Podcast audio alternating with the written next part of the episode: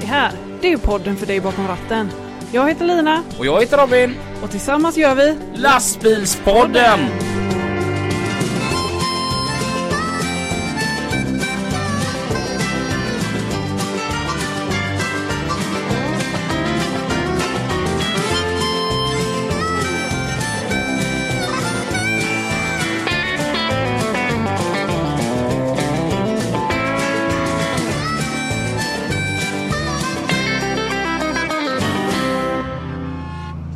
Då är vi här igen. Yes! Välkommen till ett nytt avsnitt utav Lastbilspodden. Med Lina. Och Robin. Hej! Hej! Vad ska vi prata om idag? Ja, det finns ju inte så mycket att prata om eller? Nej, nej vi går hem. Ja. Nej, Nej. Vi hittar ju nya grejer att prata om hela tiden. mm. Mm. faktum är att jag på riktigt inte riktigt vet vad vi ska prata om idag. Nej. Utan vi har en gäst och alltså vi, vi lyssnar ju mycket på er lyssnare. Mm. Och alltihopa började med att våran kompis Alexander på bilupplysningen.se Till att börja med där. Ni har inte glömt av att ni kan beställa lampor och grejer hos honom. Och så hälsar ni från oss genom att ange rabattkod lastbilspodden. Så eh, får ni ju rabatt 15%. Det är inte illa. Nej. Samma goa gubbe Alexander då. Han sa det till mig att ni som är såna kompisar med Volvo. Ni borde ju ha med Lennart Sider. Jaha, sa jag.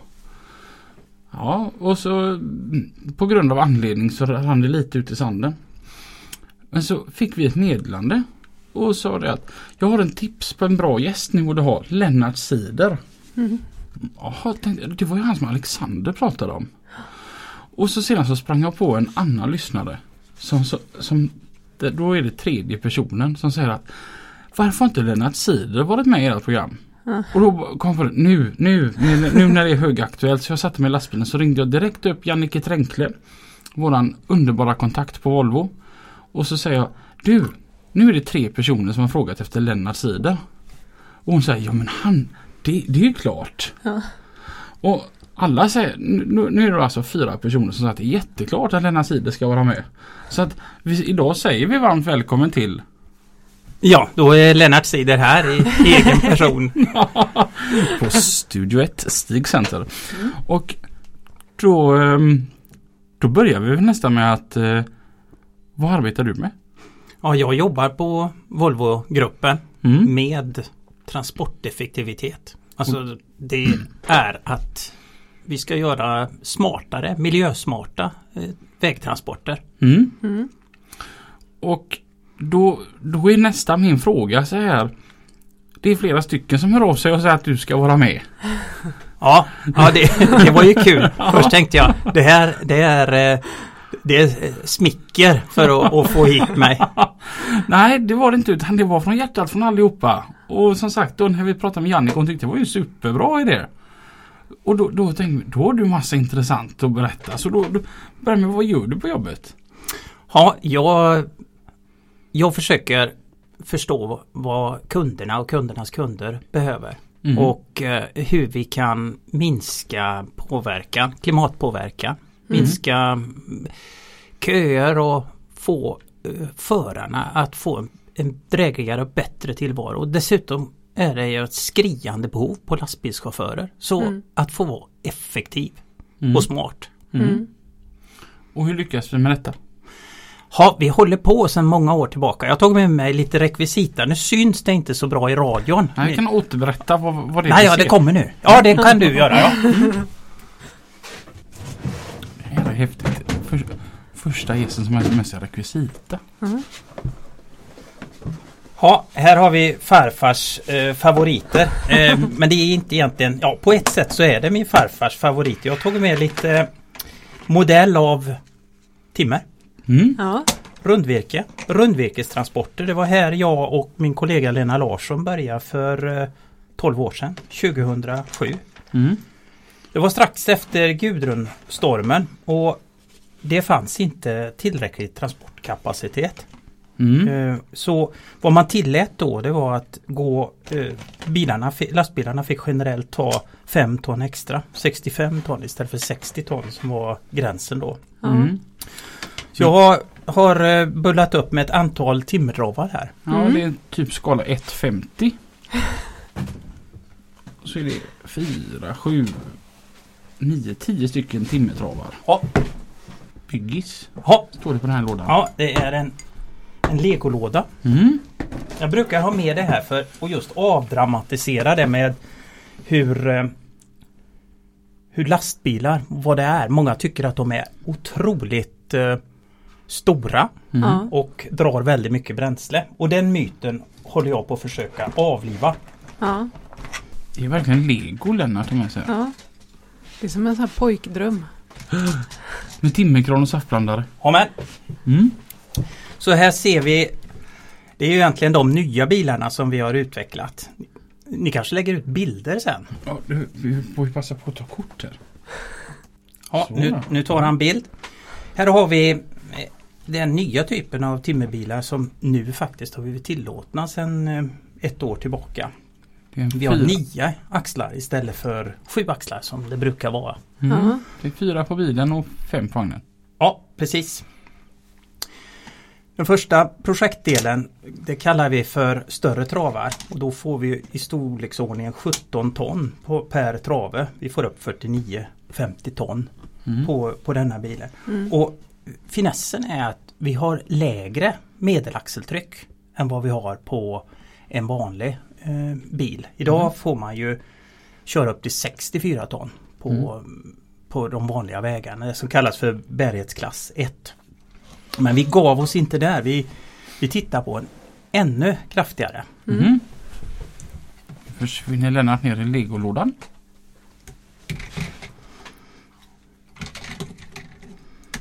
Och har här tagit fram en boggiebil. Med en dolly. Och, och en link och en trailer. Amen. Och nu eh, ni som ni får nästan lita på vad, vad Robin och Lina räknar till. Men hur många travar får jag på den här? Fyra travar. Fyra travar. Mm. Så det är en trave till kallar vi den här bilen. Och den har rullat sedan 2009 mellan Överkalix och Piteå. Ja. Och den har en bruttovikt på 90 ton. Mm. Och eh, det gör att vi, vi får mycket mycket effektivare eh, transporter. Mm. Och chauffören kan alltså få med sig, jämfört med då en 60-tons bil förr, så kunde de få med sig eh, nästan 50% mer. Vi fick 66 ton virke istället för vad man kunde ha förut, kanske 40 ton. Mm. Mm. Så, eh, och då Grejen är där och det är det här som man måste tjata om. Bilen drar mer men per ton virke så minskar vi eh, bränsleutsläppet Mm. och därmed koldioxidutsläppet. Så eh, vi drar ungefär en matsked diesel per ton kilometer som vi transporterar. Och sen måste vi räkna med sträckan tomkörningen tillbaka. För annars blir det väldigt gott om lastbilar vid, eh, vid ankomstpunkten. Mm. Så vi tittar på att eh, effektivisera både tomkörning och eh, eh, körning med virke. Och när vi kör tomt och det är det här som min kollega Lena Larsson har varit med och utvecklat. Det är en boggiebil. Mm. Men i det här projektet så utvecklar vi lyft urkopplingsbar andra drivaxel. Mm. Och när man hissar upp den så får man mer vikt på, på, på bilen när, du, när det är tom och bättre startförmåga. Men eh, finessen är att vi kan få ner eh, tomförbrukningen kraftigt. Okej. Och den här säljs nu som en produkt hos Volvo. Så att, eh, Det är tan- tandem med lyftbar boggie alltså? Jajamän. Ja. Det är typ en av de bästa grejerna med Volvo tycker jag. Att det finns. Roligt! Ja. Och så det är eh, Det är vad jag har, har jobbat med och det roliga är att På ett sätt så är jag tillbaka, jag nämnde farfar tidigare. Min farfar jobbar i skogen. Han och eh, min pappa och sen jag och mina bröder har jobbat i skogen i Värmland. Och jag har varit med och sågat ner och vinkat av virket. Men då med det här projektet jobba på Volvo så fick jag komma tillbaka och hämta virket. Vi har haft en hel del försök uppe i, i Värmland så att eh, det är klasskamrater till mig som har varit eh, chaufförer. Så det är faktiskt väldigt roligt Ja. att komma tillbaka det knyter ihop hela livet. Man har varit med och planterat, Ja. gallrat, röjt, avverkat. Mm. Och nu när jag är 50 plus så har jag då eh, varit med och hämtat virket. Mm. Mm. Mm. Vad häftigt. Ja. Du pratar om att det var mindre belastning per axel. Ja. Det är lätt att visa. 90 ton, 11 axlar. Mm. 90 delat med Elva. 11. Ja, Ja. det, det är i varje fall, det kan ni som sitter hemma och, eller i bilen och, och räknar att eh, dela 64 med, med 7. Jag, ska, jag ska fuska lite. Han fuskar lite här. 64 delat på 7. Jag är ingen ingenjör. Det blir 9,14. Ja, och Mm. så tar du och delar 90 med eh, 11. 8,18. Ja, Så vi sliter mindre på vägen med det stora ekipaget. Ja. Och så kan man ju fråga sig eh, med så en 90 ton blir det inte väldigt mycket längre bromssträcka. Mm. Och jag hade, fick den frågan från en trafikpolis.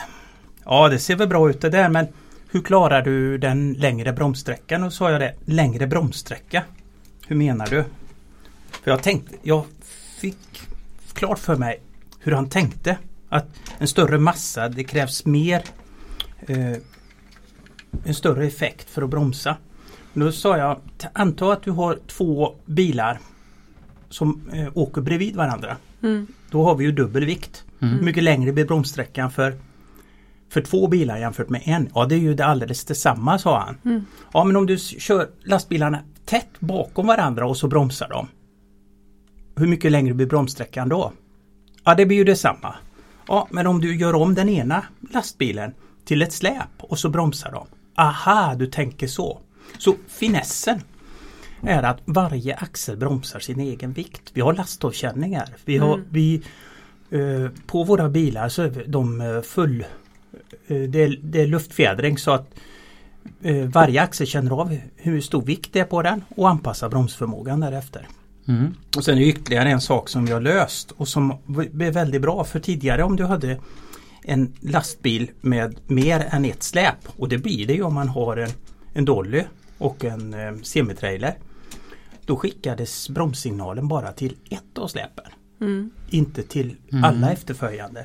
Men så vi gjorde på ren eh, trots visade eh, trailertillverkare eller de som tillverkar trailerbromsar byggde vi ett system. Och min kollega Niklas Karlsson som byggde det första systemet och visade att vi kan skicka vidare signalen till alla släpen. Mm. Och, och på så sätt så får vi momentan samtidig bromsning av bil och, och samtliga släp.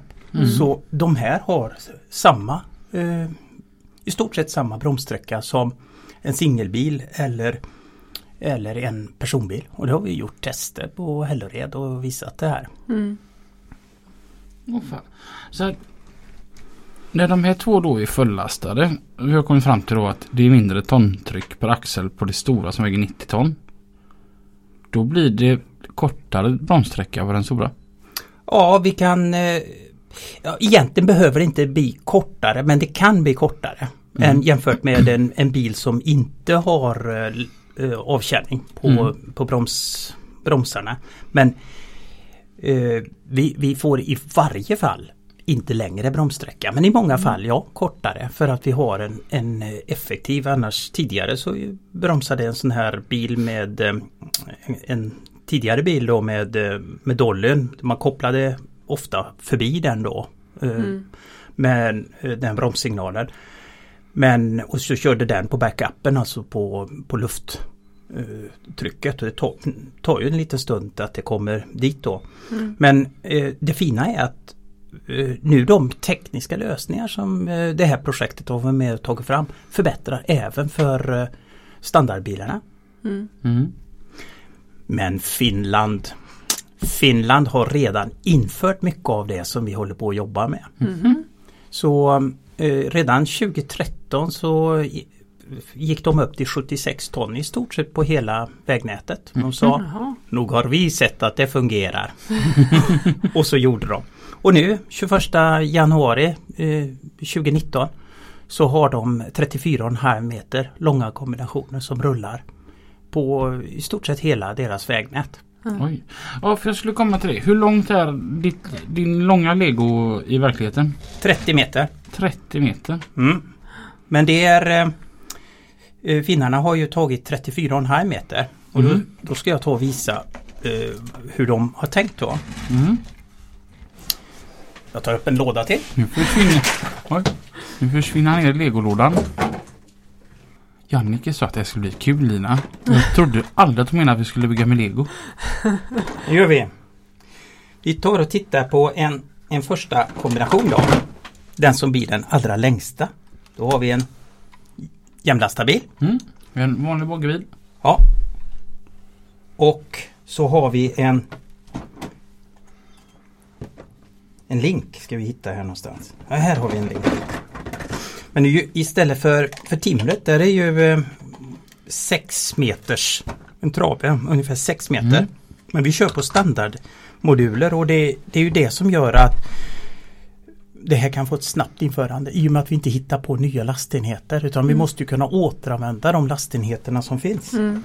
Så då kan man göra så att man tar en standard jämnlastbil, Mm.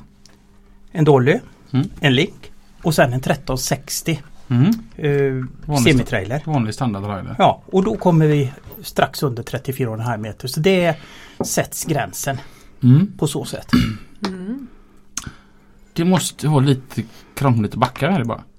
Ja, man, man kan säga så här att om man behöver backa då har man kört fel. Mm. det gäller, det gäller att planera. Eh, men de här ska ju inte De ska ju inte in eh, i städer och sånt utan det är ju mer terminalkörning. Mm. Det är planerad.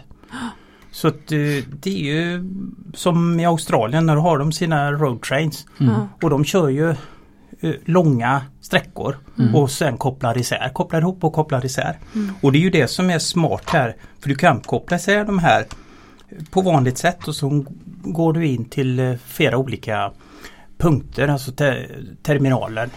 Mm. Fördelen jag ser där nu då, att om detta legoekipaget har varit på riktigt. Så kan man ju ställa av trailern och linken. Ja. Och så så kan du koppla trailern bakom dollyn. Ja, Och helt plötsligt har vi vanligt 25-25 ekipage. precis. Om vi inte har, på, om det är på en sträcka där det inte är tillåtet Ja. med att köra eh, 34,5 meter så kan du köra vanlig 25-25. Mm. Och när du lossat den så åker du tillbaka och hämtar linken och så ställ, och kan du åka in i stan med den. Exakt. Så om du tittar på den ett bilen så mm, där vi hade fyra travar timmer. Då hade det ju samma kombination och där kan man ställa av olika enheter. Så det är ett modulkoncept, det är samma modulkoncept som vi kör ute i Europa idag. Och fler och fler länder går på att ha eh, gå upp till nordiska eh, 25 1,25 mm. meter. Mm. Mm. Men eh, brukar du ofta sitta och leka med lego på jobbet? Eh, ja, det är inte, inte på, vanligt på jobbet men Nej. jag brukar ta med detta när jag ska prata om det. Ja. Visa det för att ja. då, det är mycket lättare. För då kan jag lämna över och, och be någon hålla i den här röda jag har färgkodat. Då. Så den röda här ja. är en, eh, en dolly. Mm. Den blåa är en link och den gula är semitrailern. Ja. För när det kommer sådana här eh, ekipage så är det ju väldigt många som tycker de ser bara stora ut, de drar mycket bränsle. Ja. Men med hjälp av att man eh, använder detta som pedagogiken så blir Ja. det både avdramatiserat, enklare Ja. Det var lite roligt också. Ja. och roligare. Ja. ja. Så jag, Men- vill, jag vill typ leka med det. Vi har ju eh, tidigare var det ju Kallebäcks Transport, de kanske ni har hört talas om. Mm. Nu är det ju Schenker Åkeri. De kör eh, sen 2012 så har vi kört den här kombinationen. Det kanske ni har, har sett någon gång ute på Inte det den som går mellan Göteborg och och Malmö eller något sånt där? Precis! Och den har ju gått helt problemfritt. Där, där är det två stycken 1360. Mm. Så det är återigen det här med att man använder standardmoduler. Mm. Mm. Det enda som eh, behövs då det är att man har en, eh, en koppling bak på att den första semitrailern är byggd för den här transportuppgiften. Ja. Hur lång är den där då? Den är 32 meter. 32. Och innan vi började rulla det här så var man ju väldigt orolig.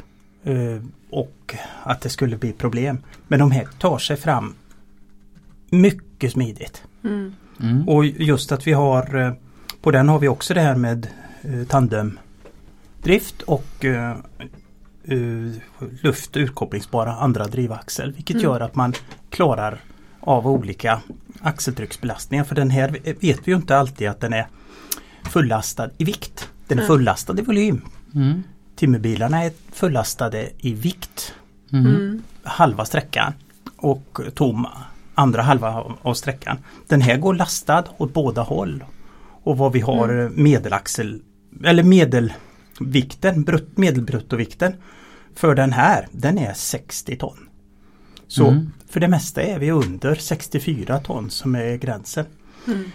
Vi kommer fortsätta rulla sådana här försök eh, i både mellan eh, Göteborg och Malmö men vi planerar också att dra igång ett försök mellan Borås och eh, Göteborgs hamn med eh, dub, dubbla 40 fots containers och då blir den som timmerbilen är 40 eller den blir 30 meter lång då. Mm. Mm.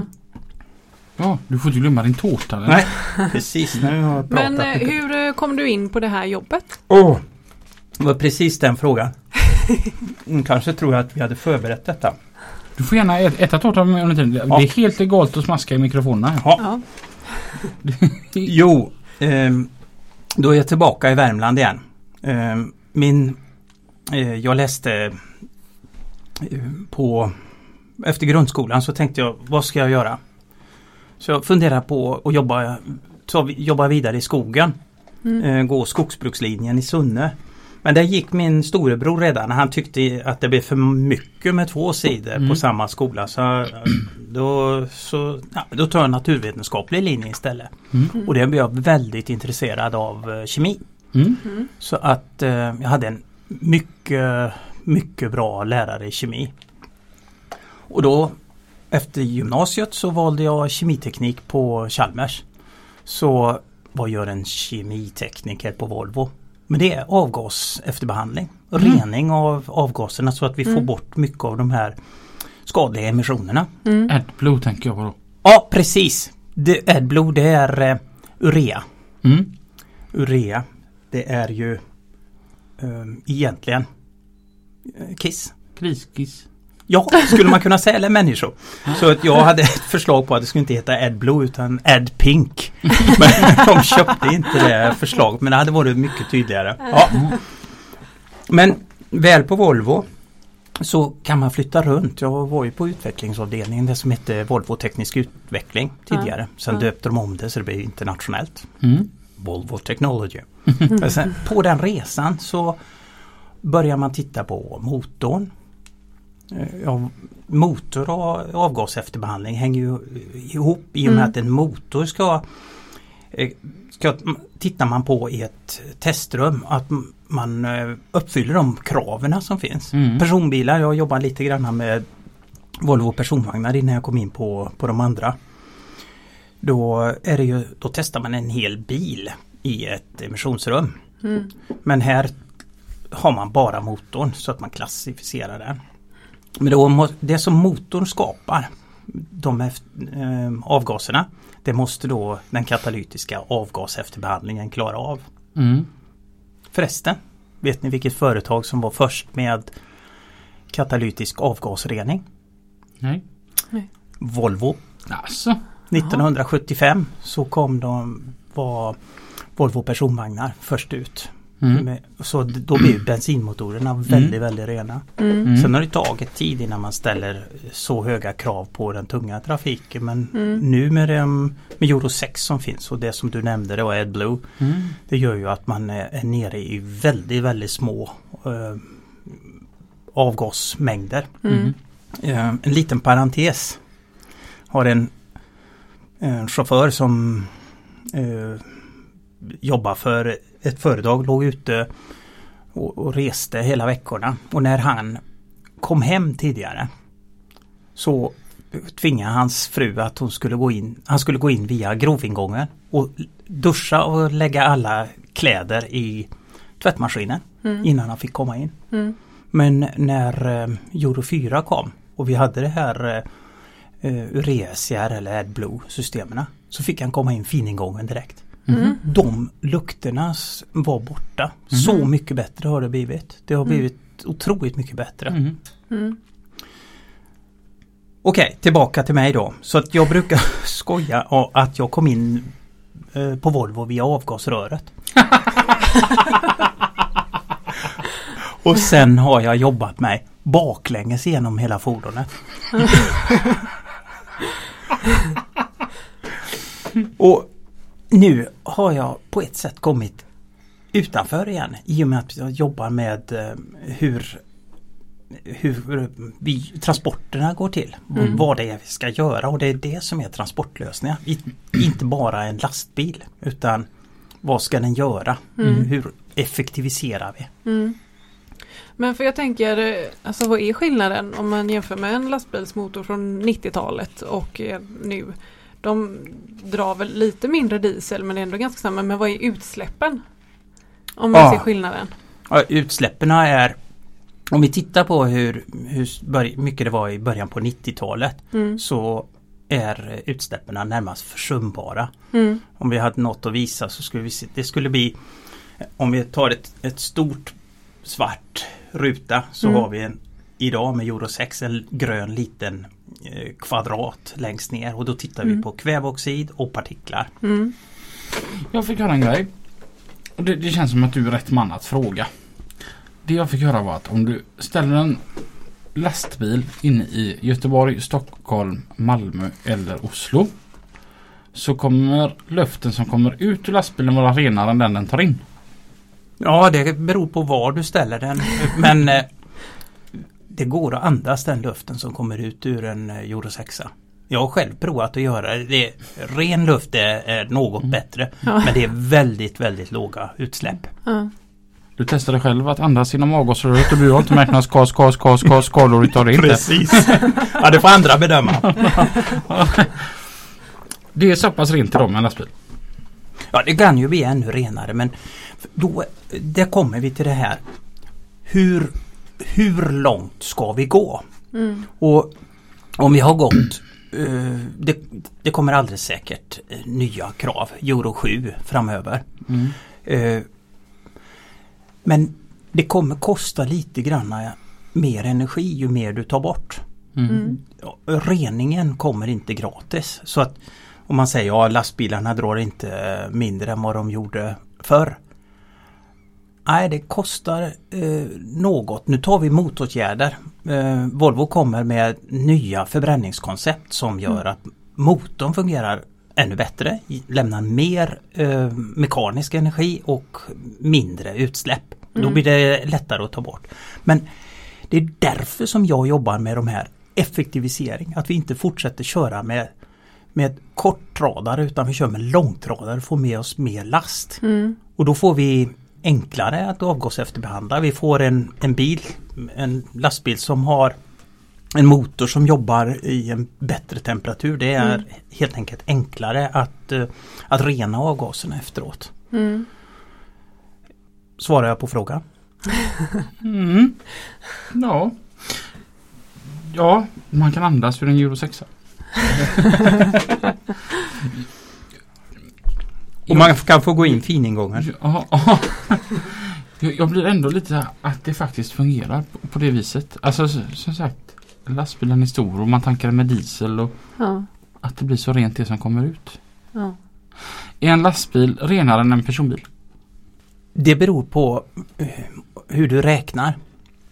För om du tittar på per viktenhet. Mm. Vi har gjort, ett, eh, gjort en beräkning eh, presenterat eh, nere i Bryssel för ungefär en månad sedan. Vi tittar på om vi kör en sån här vi kör transport av två stycken eller vi, kör 200 pallar pallgods. Och då om vi får in två pallar i en van Mercedes Sprint eller Mm. något liknande Mm. då kommer vi få det är ju typ en personbil. Mm. Då kommer vi få 7-8 gånger större utsläpp per transporterad enhet. Jämfört med om vi kör det i en effektiv, i en Mm. långtradare. Mm. Så eh, om vi tittar på nödvändiga transporter så är det mycket bättre att godset åker kollektivt. För det är ju Mm. det det är frågan om. Det är kollektivtrafik. Mm. Precis som en buss Mm. är bättre än många personbilar. Ja. Så, men eh, i vissa delar så funkar det ju inte. Om, när du delar isär godset och, och det ska fram till eh, slutkunder. Mm. Ja då blir ju personbilen mycket effektivare. Ja. Mm. Mm. Det är spännande detta. ja. Det måste vara svårt att räkna på. Nej, Nej. jag, jag tycker att jag tycker eh, att det är lätt att räkna på. Mm. Problemet är att, eh, att man eh, Många är känslomässigt styrda. Mm. Eh, när du pratar med politiker och så har man en förut fattad mening. Mm. Mm. Att lastbilar är dåliga, tåg är bra. Mm. Och då blir det väldigt, väldigt svårt. Även om du har eh, siffror och kan gå, gå på och prata om. Mm. Så eh, köper de inte det utan det, det är den här ryggmärgsreflexen som man måste komma ut och försöka förklara och det är därför som jag bland annat har med mig de här legobilarna när vi börjar prata. Mm. Men sen är tåg på långa sträckor det är helt nödvändigt. Mm. Det är mycket effektivare. Malmtransporterna mellan Kiruna och Narvik. Mm. Volvo kör ju lastbilshytter från Umeå ner till eh, Göteborg på tåg. Mm. För det är effektivare. Mm. Ja. Men den är beroende av lastbilstrafiken. I båda ändar ja. Mm. Mm. Och den vill vi också effektivisera. Mm. Och sedan så kommer lastbilstrafiken oftare i tid tror jag. Ja, Ja men li, Ja. alltså tågen är ju så känsliga. Ja. Det var lite så här. Det var för något år sedan. Så var det en pojke eller flicka på typ 7-8 års åldern. Som blev avkastat från ett tåg uppe i Hallsberg för att personen frågade kunde inte uppvisa en biljett. Mm. Men så många gånger som resenärer kan uppvisa en biljett men SJ inte kan uppvisa ett tåg. på, Okej. på grund av väder. Ja. ja. Det Ja. kän- känns mer pålitligt med lastbilstrafiken Ja. med tågtrafiken. Den är, minst sagt känslig. Ja. ja, men så är det ju. eftersatt underhåll. Ja. Mm. Vi, på 1800-talet var vi ju väldigt duktiga på att bygga ut eh, järnvägen. Mm. Men det har ju, man har ju inte underhållit det Mm. tillräckligt. Nej. Och även om vi nu skulle vilja trycka över mer av transporterna på tåg, vilket är bra, så med renovering och, och underhåll av järnvägsnätet så kommer det inte gå utan vi, vi stänger eller minskar eh, genomströmningen på tåg så, Mm. så måste vi ha eh, måste transporterna fram. Mm. Och en sak som man brukar eh, lite, lite skämtsamt, lite på allvar, säga att när, när bussarna inte klarar att gå, går det då ersättningståg istället? ja, just det. Mm. Mm. Så att man litar ju på, eh, aha, för, för tåget så ska det finnas en, en backup-kapacitet med Mm. bussar. Mm. Mm. Och på samma sätt så fungerar det ju med eh, eh, tågtrafiken. Att eh, om vi får stopp i tågtrafiken så, så behöver det finnas eh, Mm. eh, lastbilar som tar över. Mm. Ja. Ja, så är det. Men jag tror att tåg är mer och mer på ingång i och med miljöfrågan har blivit så stor och så. Så att det kommer säkert att komma så småningom. Problemet är som jag tror med så, så småningom är att det är så långt dit. Ja, det kan hända. Jag tror inte det är så småningom utan så storingom. Precis. Ja. Och det är ju väldigt mycket detta det handlar om att ska du höja kapaciteten på, på tåg och det, det pågår liknande försök med, eh, med tågtrafiken. Idag har vi ungefär 700 meter långa eh, tågsätt. Mm. Mm. Och man tittar på att göra dem kanske en kilometer långa. För att effektivisera. Precis på samma sätt. Precis, Mm. precis så som du använder samma moduler men eh, ökar antalet. Mm. Men då har vi inte mötesplatser på järnvägen Mm. som är tillräckligt långa. Så att eh, i och med att vi på, inte har dubbelspår Mm. Så, så klarar inte två stycken en kilometer långa tåg att möta varandra. Mm. De måste väl vara väldigt energikrävande tåg? Nej. Nej? Där har du ju järnhjul som, jag, eh, som rullar på järnräls. Så de är ju ännu mer effektiva Alltså. per eh, eh, energimängd Mhm. per transporterat gods. Mm. Nu, nu sladdar vi av lite här, men, men håller de också på med Euro 6 och sånt där inom tågbranschen? Nej, jag tror inte de motorerna eh, testas på det sättet. Nej. Jag tänker som så här att du ska ändå ha igång 700 meter tåg. Ja. Och så väger varje vagn x antal ton. Mm. Du vet innan vi når marschfart så måste det ju gå lite. Mm. Samma när man ska bromsa. tar ju ganska lång tid. Mm. Ja. Ja, det... Nu har diskussionen spårat Ja, ur lite nu grann. har här. vi kommit på andra. Ja, jo, ja. Nej, Nej, fortsätt resonemanget. jag, jag tänker bara att det måste gå farsligt mycket diesel. Nej, de kör ju på el. Ja, el. ja men farsligt mycket el då. Ja, det går en hel del el och Ja. ja, Den räkningen vill inte jag betala. du, de här, du sa eh, den här En trave till programmet. mm. Berätta lite mer om det. Jajamän. Vi, vi hade Det var, började egentligen före 2007. 2007 kom jag och min eh, kollega eh, Lena Larsson med. Men Då hade Skogforsk och eh, ett antal skogsbolag som de jobbar med. Sveaskog, SCA, Holmen, Stora Enso, Södra Skogsägarna. Varit på mm, eh, jorden runt och bland annat tittat på hur man körde i Australien och då hade man eh, eh fyra travars bilar. Och eh, så 2005-2006 var man ute och scoutade. En kollega på Volvo Penta sa det att utan spaning, ingen aning. Så det gäller att stämma av och se vad, vad använder man i andra länder. Men då såg vi ett antal saker och, som vi måste anpassa för våra klimat här. Vi har ju i Australien har de ju inte så hårda vintrar. Vi måste ta oss fram i alla väder. Mm. Så vi drog igång och, och tillsammans med dåvarande Vägverket eh, och titta på eh, hur skulle en sån här lösning se ut. Det var inte givet att det skulle vara en jämlastabil, en dolly, en link och en semitrailer. Det fanns, man tittar på långlink, man tittar också på att ha dubbla eh, semitrailers. Och, men det, det var denna vi fastnade för tillsammans med eh, Thomas Hedlund på SCA. Och sen valde man ut ett åkeri som började köra det här 2009 då. Och eh, det- vad som var bra då det var att Vägverket hade en generaldirektör Ingmar Skogö som hade bestämt sig för att vi kör detta.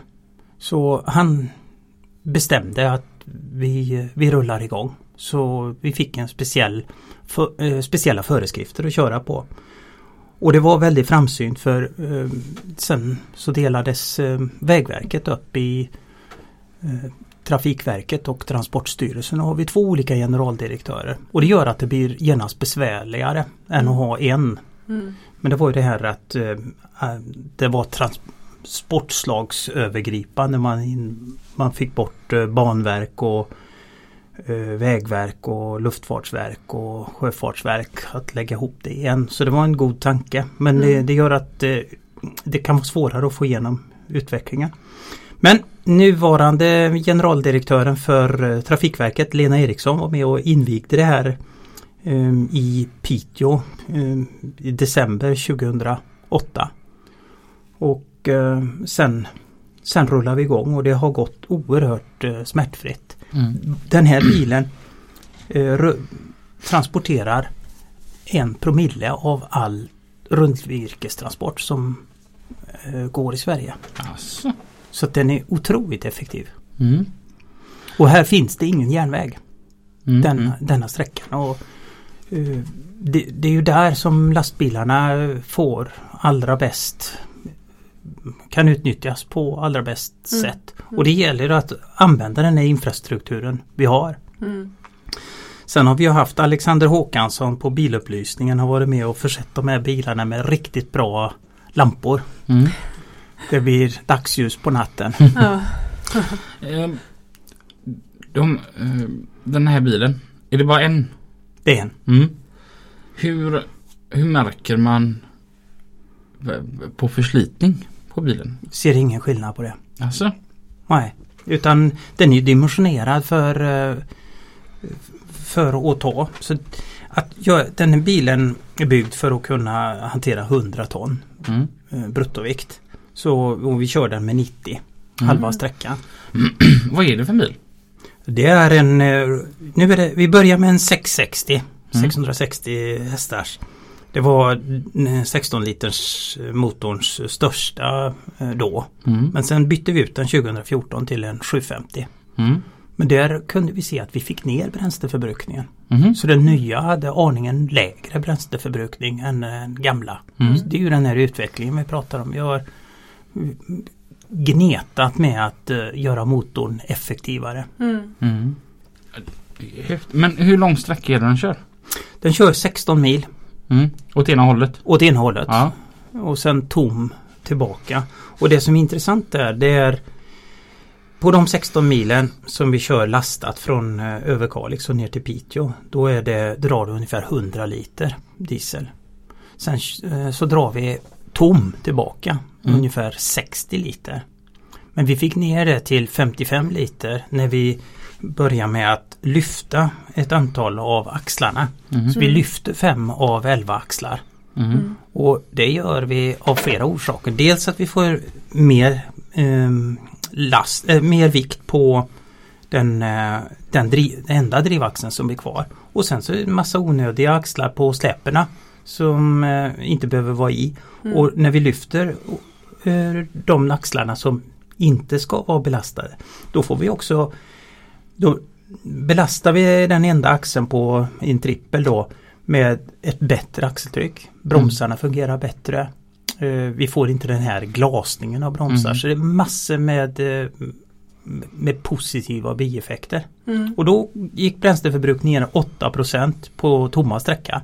Oj. Och, och det betyder att vi på den här totala cykeln, de 32 milen, får ner bränsleförbrukningen med ungefär 3%. Mm. Mm. Så, um, och det, du frågade mig tidigare om jag tyckte det var svårt att räkna på detta. Jag tycker det återigen är lätt. Mm. Det, vi tittar på helheter, vi tittar på eh, vad får en, en viss effekt, vad får det, vad, hur påverkar det helheten? Mm. Så det kan vara mycket, mycket bättre att eh, titta på som vi utgick ifrån. Hur många travar var det jag hade lagt upp här från början? Tio. Tio. 10 ja. Alltså titta på hur många gånger behöver du köra eh, för att få med dig 10 travar? Mm. Eh, Den första vanliga behöver vi faktiskt köra fyra gånger. Ja. För det är tre, ja. tre gånger och så Mm. en en gång. Mm. Men andra behöver köra, Två Tre. och en halv. ja, Alltså det går ju inte att köra två och en halv så vi Nej. får nog öka antalet. Till tre, ja. Ja. Jag hade behövt en större burk med, med timmer med mig. den stora kan ju köra tre gånger och ha plats över sista. Mm. Medan den andra får inte med sig allt på tre svängar. Precis. Mm. Eller den första. Så det, det är så jag tänker hela tiden. Så vi utgår ifrån ett, ett transportbehov. Mm. Mm. Jag antar ju att detta då, nu när ni har kört det ett bra tag. Mm. Så måste ju regeringen ha fått ta del utav detta. Jajamän. Vad säger de nu då? Ja, det, det här är någonting som jag tycker är så, så märkligt. Vi hade tidigare mandatperioden så hade vi ett parti som satt som hade ordförandeposten i eh, trafikutskottet Mm. Och de motarbetade det här. Mhm. Eh, just för Ja, vi, vi vet inte bevekelsegrunderna.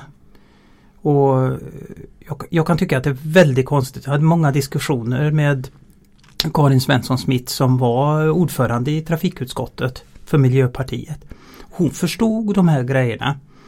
Men ändå så eh, jobbar man emot det för att man hade ett högre, men en annan lösning längre fram. Mm. Men du såg själv här att det tar lång tid att, att investera i ny infrastruktur. Järnvägen, bygga ut järnvägen. Mm. Det tar väldigt tid. Medan de här lösningarna de kan vi snabbt införa. Mm. Uh, Finland införde dem på väldigt kort tid. Och det minskar ju koldioxidbelastningen. Mm. Så det ena behöver inte utesluta det andra. Nu har 2017 så eh, körde faktiskt eh, eh, riksdagen över regeringen och eh, sa att vi ska låta vägens bärighet eh, bestämma om vi ska kunna höja till 74 ton mm. och inte bromsas av om det fanns alternativa i teorin möjliga eh, mm. transportsätt. Mm. Så, så det har skett. Det har ökat hastigheten på införandet. Mm. Och nu eh, första juli kommer det bli ytterligare vägnät som öppnas för, eh, för 74 ton.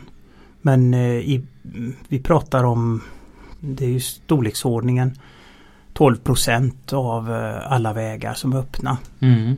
Uppe i eh, Norrbotten så är 40 procent av eh, vägarna öppna för 74 tons trafik. Mm, mm. Och, eh, men nu i 31 mars i år så la Trafikverket fram en eh, utredning om hur vi ska kunna införa de här längre fordonen som inte nödvändigtvis är tyngre. Och då pratar man om att 450 mil av Sveriges vägar skulle kunna öppnas för längre kombinationer redan nu. Och eh, inom inte allt för lång framtid 900 mil och då skulle man ha ett stamnät terminalkörningar och då mm. eh, Det skulle eh, få en väldigt stor genomslagskraft. Mm. Men politikerna vet om det här. Det gäller bara hur eh, hur de ska få igenom det. Sen mm. är det ju inte ministerstyre i landet så att det måste ju vara så att verken får uppdrag att mm. genomföra det. Mm. För som du säger, det tar lång tid att utveckla infrastrukturen. Och även att det ligger mycket tanke bakom så är det med ganska enkla medel som ni ändå fått som du säger att ni använt redan standardgrejer. Ja. Det är inte så att hjulet är uppfunnet en gång till utan det är bara ett sätt att använda hjulet. Och fler hjul. Ja, ja precis. Så att som du, som du säger, det jag tänker mest på det är ju det att det här går ju fort att få igång. Ja, ja. imorgon bitti. Mm. Mm. Måndag. Mm. Det, är, det går. Mm. Och det är de grejerna som står på gården som man kan koppla ihop. Ja. ja precis. Som sagt det handlar inte om att man ska uppfinna hjulet utan man använder det man har. Ja. Det är bara att det ligger lite tanke bakom det nu. Det var intressant att se det. Man ser det med helt andra ögon när man sitter och tittar på det. Ja, ja det är riktigt fräckt. Hur eh, ser en vanlig arbetsdag ut för dig? En vanlig arbetsdag? Ja. En brukar... Har du en sån? Nej, jag har ja, kanske att det blir några vanliga arbetsdagar men det är eh, Det är väldigt mycket kontakt med människor. Ja. Och det Jag har eh, väldigt många ungdomar som har jobbat något som kallas för Tekniksprånget. Så mm. om man eh, vill övningsköra och bli ingenjör så efter gymnasiet, naturvetenskaplig eller teknisk linje, mm. så kan man söka via Ingenjörsvetenskapsakademin. Det är på uppdrag av eh, eh regeringen. Som, och det har funnits sedan 2012. 19, de är 18-19 år gamla när de kommer och då får mm. de vara med och jobba med mig och räkna på hur effektiva de här transporterna är. Så att mm. varje resa som våra chaufförer gör det sitter eh, våra ungdomar och jobbar och räknar på och sammanställer rapporter, skickar mm. rapporter till åkerier och till eh, Trafikverket mm. och visar att eh, hur effektivt det är. Mm. Sen så jobbar jag med flera andra människor. Jag har ett väldigt gott gäng Eh, vi har våran eh, Våran dag blir ju då att jobba med konstruktörer. Mm. Eh, Sen är det ju mycket med ekonomiuppföljning. Vi måste ju få de här eh, projekten som vi har jobbat med finansierade. Så det är ju Mm. Volvos egen budget. Men sen har vi nytta av att eh, Vinnova eh, har ett eh, forskningsprogram Mm. med eh, fordonsforskning, FFI. Mm. Och där jobbar vi då med effektiva uppkopplade transportsystem. Det här är ju inte bara vanlig trafik för de transporterar ju godset som man ska transportera men vi, vi har väldigt mycket uppföljning också för Ja. att kunna visa på effekten. Mm. Så det är möten. Det, sen kan det vara så att eh, våra chaufförer ringer in och säger att nu har vi upptäckt detta och detta. Vi har uppföljning på den här fordonen. I, I början så var man ju väldigt orolig att det skulle vara eh, massor med olyckor. eh, Mm. Att eh, det skulle hända att omkörningar skulle bli ett problem och sånt. Mm. Och då kan man få in samtal från, eh, från chaufförer eller frågor från åkerier. Mm. Ehm, sen så det, går, det finns inte en normal eh, arbetsdag utan det händer hela tiden Mm. eh, saker. Ja, Otroligt spännande. ja. Men vad är det du eh, fokuserar på just nu? Nu fokuserar jag på att vi får dra igång nästa del på projektet. Vi har eh, finansiering året ut. Ja. Men eh, vi, vi ska på tisdag lämna in en ansökan för att få eh, statlig delfinansiering för att fortsätta detta. Mm. Och det är ju att eh, vi i Sverige ska vara konkurrenskraftiga. Mm. Ja. Det får jag säga att jag gillar lite då med Volvo. Att man inte bara jobbar med att göra lastbilar. Mm. Utan att man ut, jobbar med att utveckla transportsystem. Mm. Mm. Mm. Ja, hela liksom Ja, Hela skiten. Precis! ja, det, Det var det, Lina sa fast, funnet. det Lina sa fast med ett finare ord. Ja, Ja. Jag, jag tänkte att man tar ett övergripande ansvar Ja. in, över transportekonomi. Men ja, jo, hela skiten då. ja. Ja. ja men det går inte att, att i, i framtiden att bara eh, bara sälja en, en, en dragbil och så får eh, kunderna eh, ordna så att Mm. Det, det funkar ihop utan det är ju väldigt mycket automatisering som, som kommer framöver. Mm. Och det kan man ju säga att på de här sättet så kan vi ju halvvägs till eh, automatkörning. För vi får ju den, eh, om vi har en lastenhet som chauffören kör så hänger ju nästa med på köpet. Mm. Ja. Och det, eh, ni kanske har hört talas om platooning? Nej. Nej, eh, platooning det har varit väldigt intressant för här får vi ju ett gemensamt mindre luftmotstånd. Det är ju som cyklister Ja. som cyklar Mm, väldigt mm. nära. Ja. För då får vi minskat, gemensamt minskat luftmotstånd. Ja. Och då, det är ju inte ovanligt att lastbilar ligger väldigt nära varandra. Mm. Och det har man ju jobbat med ett antal år att få säkrare system som eh, gör att lastbilarna kan ligga närmare Mm. varandra. Mm. Men jag tänker så här att genom att vi har eh, bil med flera släp så kan ju släpen ligga otroligt nära varandra. Mm. Då Ja. får vi den här reducerade eh, luftmotståndet Ja. direkt. Ja. Vi har en som kör och så många lastenheter som åker med. Ja. Mm.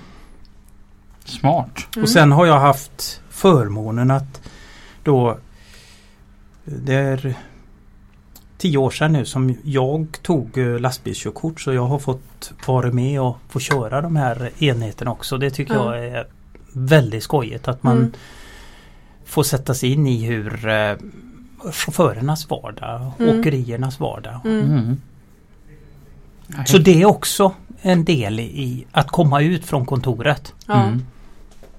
Häftigt. Så i juni, slutet på juni ska vi åka upp till eh, Piteå och inspektera en av eh, bilarna som vi har igång. Mm. Mm. Träffa chaufförer och åkeriet och transportköparen. Ja. I det fallet är det Sveaskog som vi ska träffa. Mm. Det är ju en bra länk för alla. Alltså Mm. det, det blir bra, bra PR för er. Och för transportköparen också att man det blir miljövänligt. Jag har räknat på, jag sa ju att det var lätt att räkna. Jag återkommer till det. Jag tycker det var väldigt bra eh, sak du sa där. Om, om vi nu tittar på att en, vi har en lastbil med tre stycken eh, travar. Mm. Och i skogen så binder ju det energi. Mm. Koldioxid eh, omvandlas till eh, eh, fibrer. Träfiber, cellulosa. Och en transport är i medeltal 10 mil i Sverige. Det måste man tänka på. Det är 10 mil som vi kör. Vilket gör att timmertransporter är väldigt svåra att eh, köra på tåg. Mm. För det går väldigt få järnvägsvagnar utifrån avverkningsplatsen. De flyttar ju Mm. runt hela tiden. Ja. Och du förbrukar ungefär 1% av den energin du kör för att köra in det till eh, sågverket eller Mm. massafabriken. Mm. Så 99% av energin finns kvar. Mm. Och man tittar ju mer och mer på att eh, använda skogen som råvara för eh, att ersätta fossil diesel. Mm. Vi har ju sett Gunde Svan simma runt i tallolja. Ja. Och det, är ju, det var det frågan om. Vi använder delar av den energin. Så att Ja. inte hämta eh, skogsprodukter. Eh, det gör vi gö- gör att vi, vi vi kan se det här som eh, att, eh, att vi minskar koldioxidutsläppen i och med att vi kan ta, hämta energi och ersätta förbränning av fossila. Mm. Mm. Mm. Så det här är miljösmarta transporter. Och vi håller på dem och, och, och gör dem ännu mer miljösmarta. Mm. Mm. Grymt. Ja.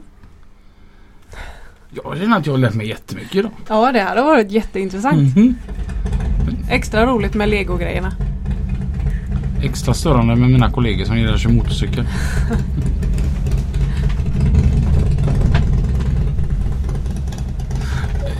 Fast när vi hör dem så, så vill jag passa på att gratulera både Niklas och Tommy till sina MC-kort. Ja, Så jag förstår dem att de är ute och åker. ja det är klart.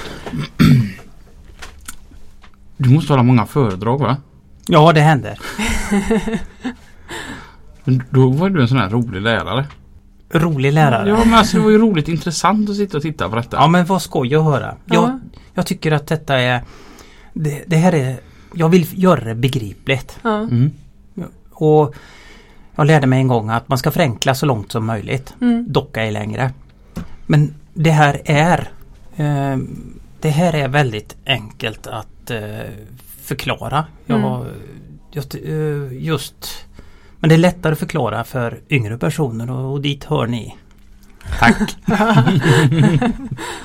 Som inte har- sol. Som inte har så många förutfattade Mm. meningar.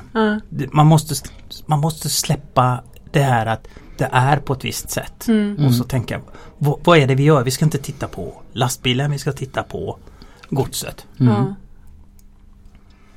Ja. En trave till. Ja. Det var jätteintressant att du kom och berättade om detta. ja, verkligen. Tack att jag fick komma. Mm, och ehm, vi, vi lägger ut de här bilderna Mm. på, på Lennarts legobilar. Som gjorde det väldigt begripligt. Mm. Och eh, tills nästa vecka så kör försiktigt. Kör försiktigt. Hej då! Hej då!